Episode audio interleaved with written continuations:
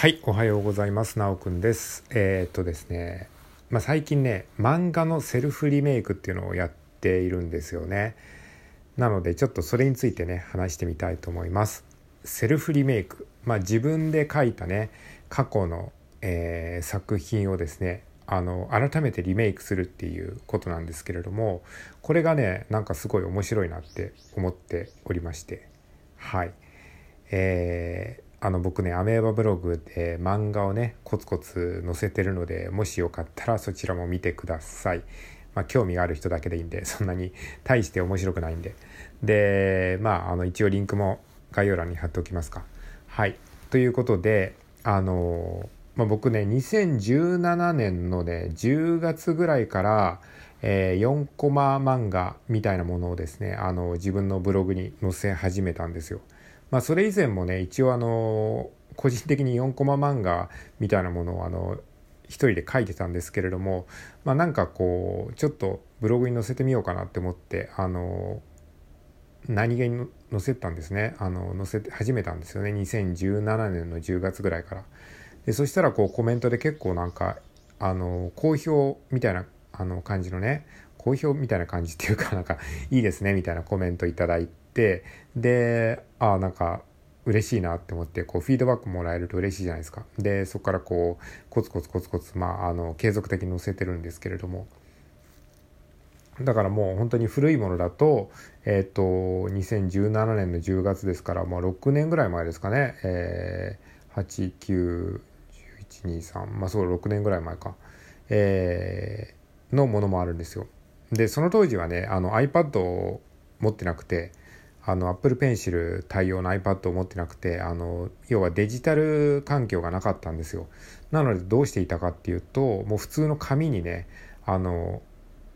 書いてそれをスマホでカシャッと撮ってですねそれをあのネットに上げてたんですよ。だからもういわゆるアナログですね。で無印良品ってあるじゃないですか。無印良品にあの4コマメモっていうのがあってあのもう初めからあの4コマの枠が印刷されたあの、えーメモ用紙あの縦長のメモ用紙みたいなのがあの無印良品に売ってるんですけどもそれをあの当時100円ぐらいで売ってたんですけど、まあ、今は値上がりして150円になっちゃいましたけど まあそれはどうでもいいんですが、えーそれを買ってですねそこにあのジェットストリームっていうね、まあ、普通のボールペンですよね。そのボールペンであのもう下書きもなしであのそのまんまあの一発書きでねあの書いてでそれを、えーカシャッと取ってでまあ1日1個上げられればいいかなぐらいのペースであの上げ続けていたんですよね。でそれから時は流れてあの今 iPad と Apple Pencil をねあの買ったんですよねもう去年2022年の11月に買ったんですよだからまあえっとだから5年ぐらいはアナログ環境であの漫画を描いてた描いてたんですよ。で、まあ、色塗りとかはね気が向いた時にコピックとかでやってでコピックで色塗りしたものをあの、まあ、スキャナーアプリとか、まあ、まあスマホで基本的にカシャッと撮る感じなんですけどでもやっぱりさあの手書きで書いたやつをさカシャッと撮ってあのデジタルで載せるとやっぱりそこでちょっとなんかニュアンス色のこう色が飛んだりするんですよね。だからこうなんか手元で見てるその紙の感じとそのデジタルで上げた時の感じがやっぱ違うんですよ。でなんかちょっと違うなっていうのもあったりとかあとそのやっぱり紙に書いてるからなんかその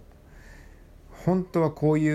うことやりたいのになっていうのが当時はいろいろとなんかできなかったんですよね。っていうのがねなんかあってで今そのデジタル環境を揃えてまあ1年ぐらい経って大体そのアプリの使い方も、えーまあ多少は分かってきたのででそれでさ毎日新しいネタ考えるのもしんどいからさあの昔のそのねその5年前とかあのにネットに上げてた自分の漫画とか見てやっぱりこうあの時こういう風に書きたかったっていうのがやっぱり頭の中にあったものを今のこの環境でそのセルフリメイクまあさ要はさドラクエのリメイクみたいなやつファイナルファンタジーのリメイクみたいな感じでなんかファミコンのねあのファミコンのゲームを今の技術でリメイクしたらみたいなあるじゃないですか。そういう感じであの時の技術ではできなかったことを今の自分の技術でこうリメイクし直したらなんかあのあの時表現できなかったことが表現できるんじゃないかっていうのを、まあ、自分でやってあげた感じですね。それがねすごい楽しいなって思ってるんですよね。いややっててすごい面白いですね。なんかあのあの時のその漫画はまあ今から見るとなんかすごいあのうん技術的にはまだまだ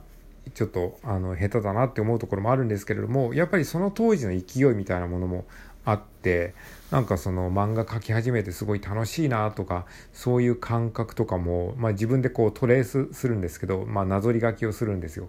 あの過去の画像をあの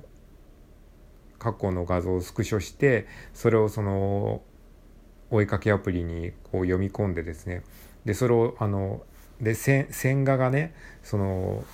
当時のやつだと汚くて使えないからそれを一回そのデジタルアプリであの自分でなぞるんですよね。トレースするんですけど。でそうやってトレースしてるとね なんかいろいろと思い出すんですよね。昔のその当時のこと。を、えー、なんかそれがすごい面白いですよね。で まあそういうことをねやってる最近ですね。はい。だからその過去のね自分のあの5年ぐらい前からの、ね、自分の過去の作品とかを見てで使えないものもたくさんあるんですよね。なんかもうもうちょっと時代というかそのあの時だからなんか面白かったネタとかっていうのもあるわけで。だから使えないのもたくさんあるんだけどでもまあなんか今また書き直しても面白いなっていうものもあるわけでなんかそういうのをこうチョイスするのも楽しいですしでこうリメイクしてねあの時表現できなかったこうことがねああの時はなんかこういろんなねこう技術が足りなかったりとかあのその漫画を描く体力が足りなかったりとかしてなんかうまく描けなかったものを色をつけたりとか、えー、ねしっかりとこう例えば集中線を書き足したりとかね多分あの時そうしたかったんだろうなっていうのがまあ残ってるんですね自分の中では分かってるんですよ。でその時の記憶もね結構思い出せるんですよねこう書き直してると。っていうねことを思い出しました。えー、まあまあそういうことなんですけどもセルフリメイクってね結構ね面白いですよね。まあミュージシャンとかさそのゲームさっきのゲームの話もしましたけどさ「ドラゴンクエスト」のリメイクとかさ「ファイナルファンタジー」のリメイクとかもありますしあとミュージシャンもやりますよね例えば僕ルナシーが好きなんですけどルナシーとかがあの本当にもう20代の超尖ってた頃のインディーズ時代とかのなんか楽曲とかをもう最近のルナシーとかがあのカバーするんですよね。セルフカバーっていうんですかね。それもすごいかっこいいじゃないですか。なんか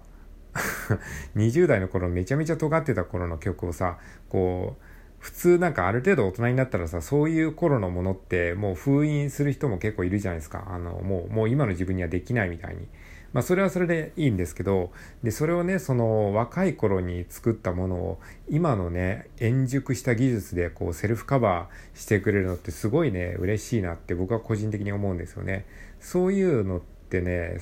いいですよね。まあ何が言いたいかっていうとその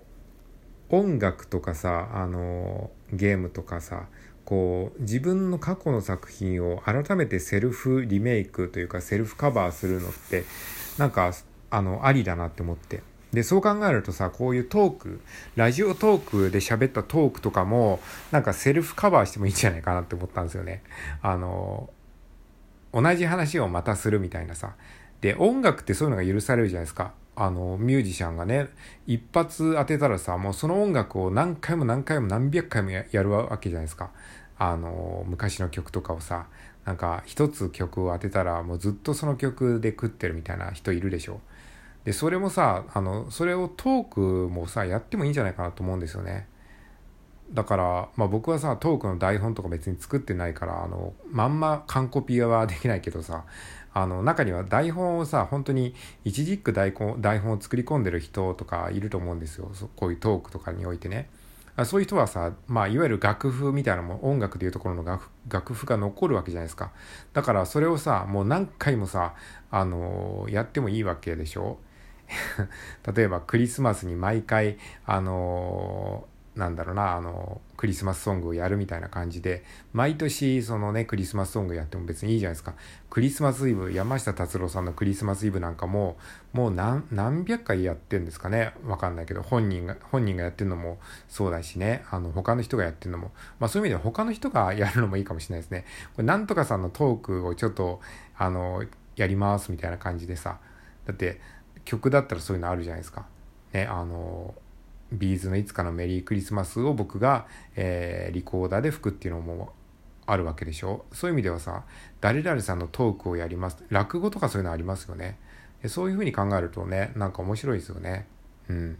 だからあの毎回さラジオトークでも新作のトークを話さなきゃいけないって思うとしんどくなるけどなんか新しいの考えるのがちょっとね大変だったら自分の過去のトークを漁ってみてその昔のトークをちょっと再現しますみたいな 落語の落語のなんちゃらのネタをちょっとやりますもう一回やりますみたいなその自分のセルフカバーみたいなねそういう風にね考えるとちょっとね面白いですよね。はいまあちょっと話はね少し脱線したんですけどもまあ最近はね自分の過去の漫画を、えー、アナログ時代のね紙に書いてた時代の漫画を今のこのデジタルでね iPad で、えー、使えるようになって、